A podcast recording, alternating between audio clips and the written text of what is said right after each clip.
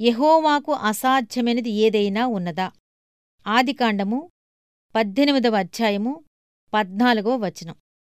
ఇది నీకూ నాకు ఈరోజు దేవుని ప్రేమపూర్వకమైన సవాలు. మన హృదయంలో ఉన్న ప్రియమైన అత్యున్నతమైన అత్యంత యోగ్యమైన కోరికను దేన్నైనా తలుచుకోమంటున్నాడు. అది మనకోసం గాని మనకు అయినవాళ్ళకోసంగాని కోసం గాని. మనం మనసారా ఆశించింది ఎంతో కాలంగా అది నెరవేరకపోతున్నందుకు దాని గురించి నిరాశ పడిపోయి ఆ విషయం ఇంక ఆలోచించడం మానేశామేమో. గతంలో అయితే అది జరిగి ఉండదేమో.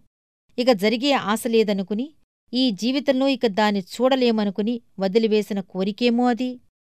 ఆ విషయమే మనకు ఇస్తానని దేవుడు తన సమ్మతిని తెలియజేసి ఉన్నట్లయితే అది ఎంత అసంభవమైనప్పటికీ అది హాస్యాస్పదంగా అనిపించి మనకు నవ్వు వచ్చినప్పటికీ ఆ విషయాన్ని దేవుడు మన పట్ల అక్షరాలా జరిగించనున్నాడు.